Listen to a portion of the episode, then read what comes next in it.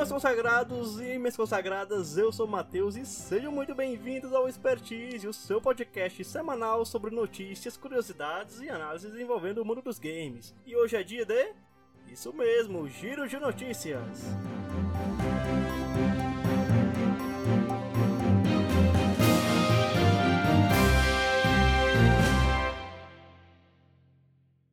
Começando o nosso giro de notícias dessa semana com uma notícia um pouco desagradável para os gamers de plantão. A bola da vez é sobre o preço das placas de vídeo. Pois é, você já deve saber, né? Vai subir de novo nos próximos meses. Mas essa alta dos preços, no geral, será por causa do chamado MOSFET, que é um componente que controla a voltagem das placas de vídeo e placa-mãe. Mas calma lá, que a gente explica um pouquinho. Os MOSFETs é um componente que é meio escasso, possui meros 8 polegadas e fundir muito fácil. Mas com a demanda das placas de vídeo vídeo e algumas outras aplicações eletrônicas que também usam esse componente, a disponibilidade ficou um pouco complicada e aí vai acabar no aumento do preço, né? Mas felizmente os MOSFETs não são a peça mais cara da placa de vídeo, sendo que uma unidade vai sair em torno ali de uns 50 centavos. Porém, cada acréscimo de preço é um, claro, né? Vai pesar no produto final. Mas é bom esclarecer desde já que ultimamente esse mercado de placas gráficas tem tido uma demanda altíssima e à medida que as coisas ficam cada vez mais difíceis, mais caras devido à inflação, alta da gasolina, pandemia e afins, e a indústria tem mergulhado em uma espiral negativa de preços, né? É só olhar a questão da RTX 3060, que acabou de ser lançada no Brasil, né? Que deveria ter chegado ali por volta de R$ 1.500, R$ 2.500 no máximo, e foi lançada por um preço de no mínimo R$ 4.000 4.500 reais. Pasmem, 4.500 reais. E hoje em dia tá até mais caro, tipo, muito mesmo. Falamos agora sobre nova geração, mas dessa vez não é sobre placas de vídeo, e sim sobre jogos. Porque nessa semana o produtor Luigi Crocetta, que faz parte da desenvolvedora Milestone e atuou na criação do Game Radar 4, deu uma entrevista a Segment Nest afirmando que as expectativas dos jogadores aos novos consoles estão altas demais. É isso mesmo que você ouviu. Dá uma olhada só no que ele falou. As expectativas técnicas dos jogadores com os títulos de próxima geração literalmente explodiram. Os consoles anteriores, PS4 e Xbox One, 60 FPS Full HD não eram nem mesmo padrão sólido para todos os jogos. E agora esperam obter gráficos fotos realistas, efeitos gráficos avançados, quatro vezes a resolução Full HD e tudo rodando perfeitamente a 60 FPS, sem mencionar os 120 FPS. Ele também disse que não é impossível todo esse poder gráfico, mas irá demorar. Isso vai exigir um longo processo de otimização e que, aliás, ele não vê a hora disso acontecer. Além disso, o produtor afirmou que o 4K não deveria se tornar uma obsessão dos jogadores e empresas, mas sim o jogo ter uma performance boa e ser bem otimizado. Aí você, pequeno gafanhoto, pode ainda falar: Ah, mas cadê os teraflops do Xbox? Cadê o SSD mais veloz do PlayStation? Calma, calma lá. O produtor Luigi também falou sobre isso e disse basicamente que a forma como o jogo é construído é quem define suas qualidades. A prova disso é que tal jogo pode sobressair melhor nesse ou naquele console, a depender exclusivamente do jogo. Então não se trata somente dos teraflops do Xbox ou SSD do PlayStation. Não se trata apenas de um único componente ou número. O pacote é que faz a diferença. Ele ainda mencionou na entrevista as tecnologias de Ray Tracing e DLSS. De acordo com ele, o Ray Tracing se trata de uma tecnologia muito poderosa, mas ainda muito exigente sendo necessário fazer sacrifícios em outras áreas para aplicá-la, como limitação a, por exemplo, uso em elementos específicos do jogo. Ele afirmou que essas tecnologias serão realmente úteis quando forem otimizadas o suficiente para permitir que os jogos sejam criados sem qualquer grande limitação. A maioria das coisas que você ouviu aqui foi a visão de um produtor que participou na criação de um jogo da nova geração, de jogos e consoles, e nos deixa bem pauta sobre o que podemos esperar ter dela. Não é das dos comentários mais otimistas, mas é a realidade. Então, temos que Quer ficar com ela. E amigos, Need for Speed só em 2022 agora. A EA adiou o novo jogo da franquia para a equipe da Criterion Games, mesma desenvolvedora de Need for Speed Hot Pursuit, Most Wanted e nos títulos da série dos, de games Burnout, poder auxiliar no desenvolvimento de Battlefield 6, que deve chegar ao mercado na segunda metade deste ano com foco na nova geração de consoles. A Criterion vai ser como um suporte para a EA DICE, responsável por Battlefield. A Criterion Games é especialista em jogos de corrida, mas ela também tem experiência com jogos de tiro. Ela só desenvolveu nada mais e nada menos que Black. Tá bom pra você? Só porque o Need for Speed foi adiado, não significa que a EA deixará de papar nesse mercado neste ano. Recentemente, a EA adquiriu a Codemasters. Você pode até não reconhecer de nome, mas é o mesmo estúdio que produz os games de Fórmula 1 e Dirt, sacou? Como confirmou Lauren Millie, chefe de estúdio da Electronic Arts, a Codemasters vai lançar um novo projeto ainda na segunda metade desse ano. Então, Vamos esperar aí. E pelo segundo ano seguido, não teremos E3 presencialmente. Um relatório emitido pela cidade de Los Angeles confirmou que o evento foi cancelado mais uma vez pela pandemia. Porém, a Entertainment Software Association, acho que é assim, essa entidade que organiza a E3, não confirmou isso. Ainda, mas ainda poderemos ter o um evento online neste ano. É espera pra ver. Só que mais um cancelamento desse vai enfraquecer ainda mais um dos maiores eventos de games do ano. Já vinha perdendo força ultimamente. Após anos de espera, muitos atrasos, incertezas, boatos rodando pela internet, parece que Elden Rising está cada vez mais próximo de ser anunciado. Né? Através das suas redes sociais, o jornalista Jason Schroeder, do Bloomberg, revelou que Elden Rising deverá ganhar novas novidades muito em breve e que pode ser oficialmente confirmado pela From Software. Nós temos aqui a mensagem compartilhada pelo Jason em seu Twitter e nós, é claro, traduzimos especialmente para você, pequeno gafanhotinho. Vamos lá. Sei que muitas pessoas estão desesperadas por notícias de Elden Rising. Eu não sei muito sobre o jogo, exceto que ele está muito atrasado. Mas há fortes evidências de que o jogo será mostrado em breve. Como puxar ventos no inverno. Elden Scrolls tem páginas. Contudo, na segunda-feira, durante a manhã do dia 1, diversos trechos de um suposto trailer vazaram na internet, além de imagens novas que apareceram para fazer parte disso. Apesar da qualidade das imagens serem bem ruins, muitos insiders de confiança disseram que o material era verdadeiro. Como é impossível para nós mostrá-los agora, né, por conta da copyright, você pode pesquisar algo como trailer vazado Elden Rising e aí vai encontrar, né, aquela diquinha marota. Algumas fontes apontam que haverá novas informações sobre o game até o próximo mês. Então bora esperar. Agora eu vou te dar 5 segundos para você pensar num game com a maior tela de carregamento que você já viu. Não precisou de 5 segundos, né, meu filho? GTA V é absurdo de tão longo, bicho.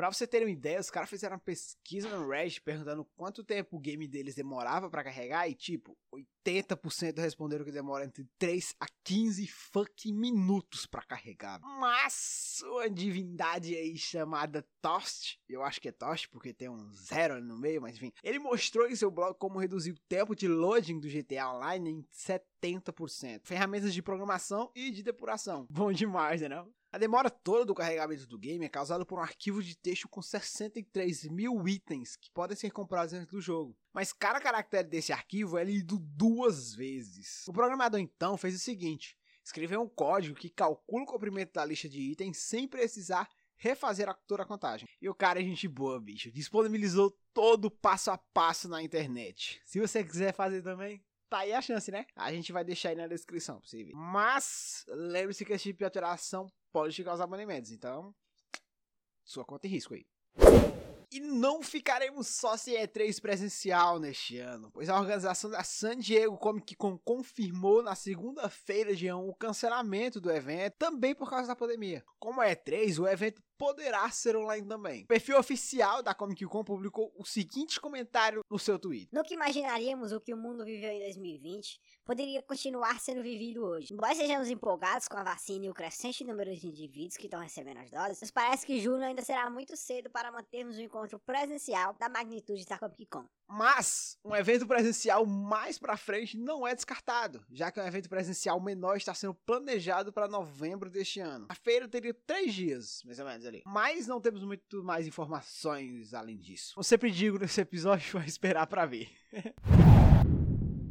E aqui vai uma notícia sobre inclusão e a representatividade do transgênero nos jogos. A Warner Bros. irá incluir a possibilidade da criação de personagens transgêneros no jogo Hogwarts Legacy. Essa é uma tentativa deliberada de combater as declarações polêmicas da escritora J.K. Rowling, que acompanhou comentários e imagens transfóbicas, segundo os fãs. De acordo com fontes internas, agora será possível personalizar o gênero dos personagens no game, de forma que é incluir os protagonistas trans como possibilidades de combinar combinar vozes femininas ou masculinas a qualquer tipo de corpo, independente se é a classe escolhida for feiticeira ou bruxa. A inclusão não foi tão fácil, o assunto rendeu pois houve uma certa resistência da direção do título para que fossem adicionados personagens trans. Né? Olha só que situação, mas não para por aí, olha só isso. Inclusive, que abandonou o jogo foi o designer-chefe Troy Lift, após polêmicas envolvendo seus posicionamentos. Ele possui um canal no YouTube com vídeos atacando o feminismo, além de apoiar a comunidade Gamergate, onde os fãs confrontam desenvolvedores de jogos com ideias progressistas. Quem diria que um assunto desse geraria tantos desfechos, não é mesmo?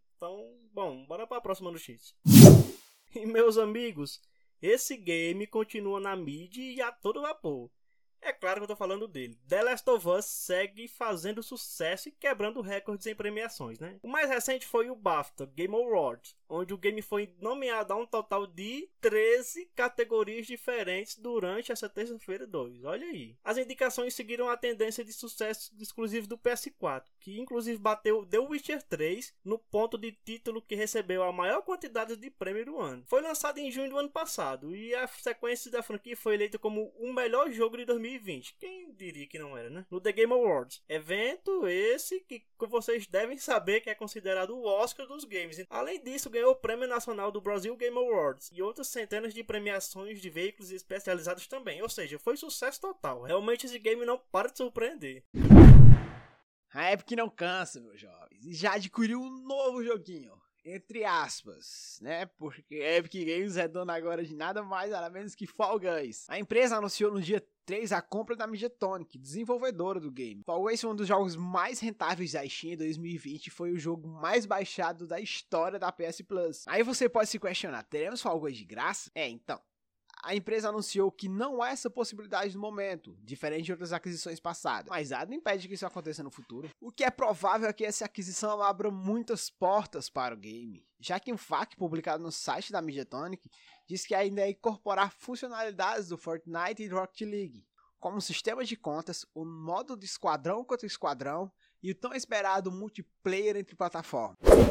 E por falar em Epic, uma DR que é relativamente antiga com a Apple já tem data marcada para se resolver. Uma audiência que tentará resolver o confronto que vem correndo há vários meses entre as duas empresas será realizada no dia 3 de maio de 2021, ao vivo, em um tribunal do norte da Califórnia. Se você não tá ligado, meses atrás, lá para agosto, Epic Games tentou burlar, entre aspas, a taxa de 30% que é cobrada a cada transação na plataforma. Só que a Epic não gostou nada disso e retirou Fortnite da Apple Store. Aí a Epic que não curtiu. E entrou com ação judicial contra a Apple, citando no documento que a criadora do iPhone cometeu práticas anticompetitivas e monopolistas. Aí, meu amigo, fudeu de vez. Porque a Apple partiu para o ré-contra-ataque contra do contra-ataque, sei lá. Mas ela basicamente excluiu a conta de desenvolvedor da Epic Games. Ação que afetou não somente Fortnite, mas sim todos os jogos da desenvolvedora na loja. A audiência no dia 3 vai decidir se a Epic Games tem o direito de criar um sistema de pagamento dentro de seus aplicativos, ou se a Apple tem o direito de controlar todas as atividades da App Store de forma ampla e rígida. Mas pode ficar tranquilo que o resultado dessa audiência a gente vai noticiar aqui, beleza?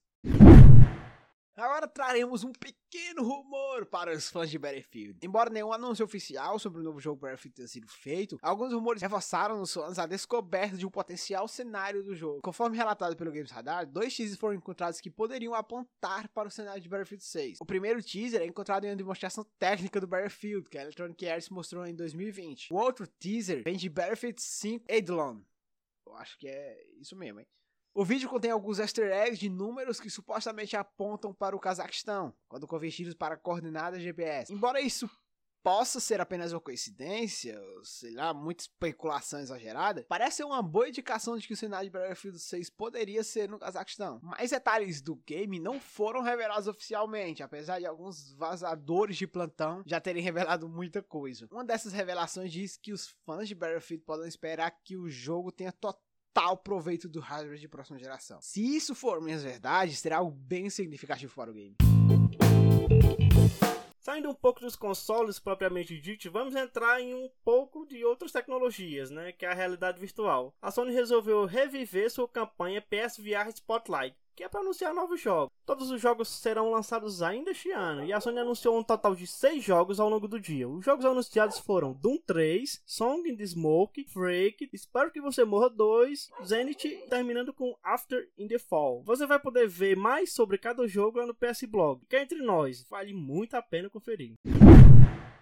E agora falando um pouco sobre a Nintendo e para alegria de seus fãs, um novo modelo de Nintendo Switch será lançado em 2021. As informações são do portal de notícias Bloomberg, que soltou um relatório onde diz que o Nintendo Switch Pro será lançado antes do Natal. Postamente, o console contará com uma resolução 4K, tela OLED, fabricada pela Samsung e 7 polegadas de diâmetro. O diferencial do novo console seria justamente a resolução, pois o visual em 4K, quando conectado a uma TV, usaria uma grande mudança de resolução resolução. Quando o usuário apertar entre o modo acoplado e o modo portátil, ele vai conseguir diferenciar essa resolução. Segundo as informações, uh, as telas seriam enviadas às montadoras e o produto começará em julho a ser montado, o que significa que o modelo estaria pronto aí no final de 2021, né? E a maré de azar da CD Projekt Red parece não ter fim, viu? A empresa vem num problema bem complexo complexo ocasionado pelo lançamento de Cyberpunk 2077, que chegou aquém do esperado. A desenvolvedora viu suas ações e receitas despencarem nos últimos meses, e a necessidade de vários patches de correção do jogo não conseguiriam contornar muito essa situação. As ações já até ensaiaram alto ali depois que o Elon Musk falou sobre a empresa, mas voltaram a cair nos últimos dias, né, em meio ao atraso do patch 1.2. Além de tudo isso, a CD Projekt Red recentemente foi invadida por hackers, acredite. Isso atrasou em duas semanas as atividades da empresa. Né? O ataque foi tão profundo, mas tão profundo, que os criminosos roubaram até mesmo o código-fonte do Witcher 3, Gwent e do próprio Cyberpunk. Dá pra acreditar? E uma notícia um pouco curiosa é sobre Skyrim. O game será adaptado para um jogo de tabuleiro e o projeto se chamará The Elder Scrolls Skyrim The Board Game. O jogo está sendo criado pela Modifies Entertainment, que é responsável por adaptações de jogos como Dune e Fall Guys. Vale lembrar que a empresa também já criou jogos baseados em filmes, como Conan e Star Trek. O game baseado em Skyrim, o RPG de mundo aberto da Bethesda, está para entrar em financiamento coletivo no site GameFound. E o cofundador da Modifies, Chris curve afirmou que a campanha de financiamento deve entrar no ar em junho, e é esperado que a campanha movimente alguns milhões no site, tamanha a relevância do jogo. A descrição do site nos revela que é um jogo de tabuleiro cooperativo e um a quatro jogadores, que também traz uma aventura épica, mas, no entanto, até a hora que esse podcast vai ao ar, as informações sobre o jogo são escassas, já que a página de arrecadação ainda é prévia e está incompleta. Mas não poderíamos deixar de falar, né, meus amigos? Skyrim, apesar de ser um jogo antigo, de gerações passadas, incrivelmente ainda é um jogo muito atual, graças às novas versões lançadas pela Bethesda e principalmente pelos mods criados na comunidade, né? Simplesmente ainda há diversos jogadores ativos pelo mundo todo. É isso aí.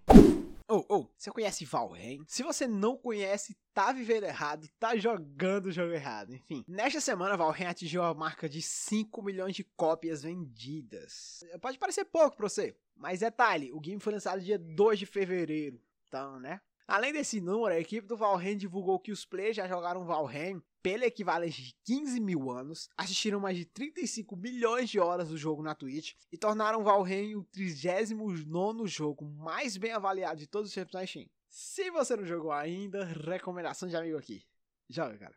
Joga que você não vai se arrepender.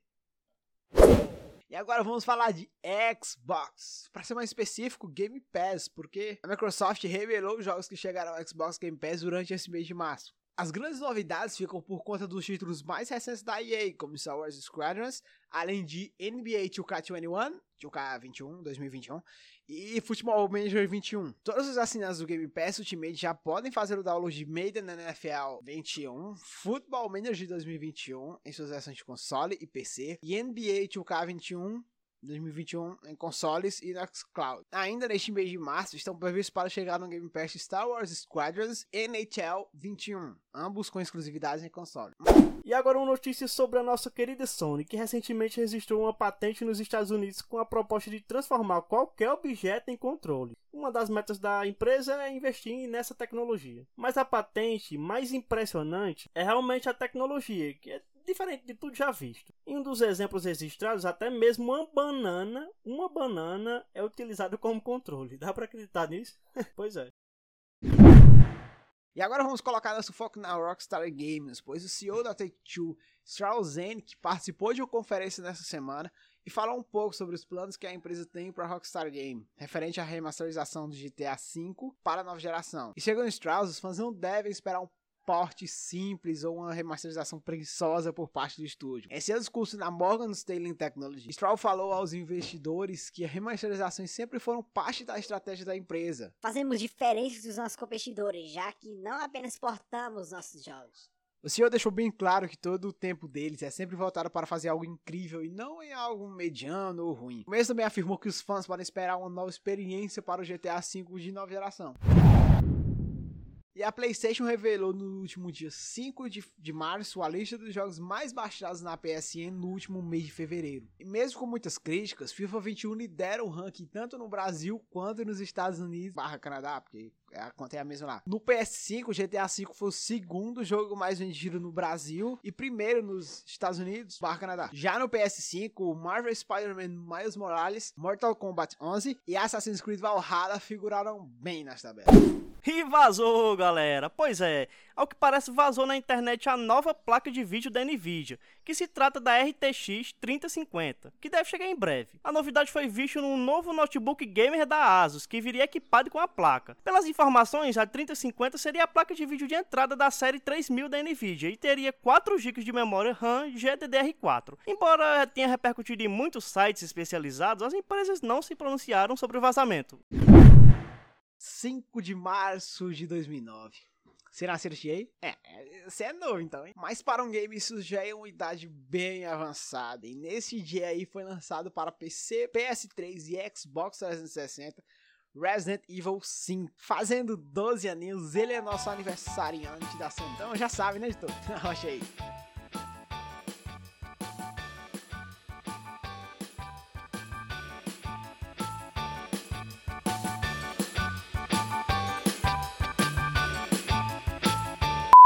Pois é, e vem mais coisa boa por aí para os amantes do bom e velho Minezinho. é nóis. A Microsoft e a Mojang acabaram de anunciar o Minecraft Dangerous Arcade, que é mais ou menos uma expansão do Mine Dangerous. Nessa expansão terão cartas de habilidades especiais para adquirir os poderes, personalizações estéticas e itens de equipamentos que no título original são gerenciados pelo sistema de progressão, com base nos níveis de experiência. Legal, né? Então, bora pro Minezinho.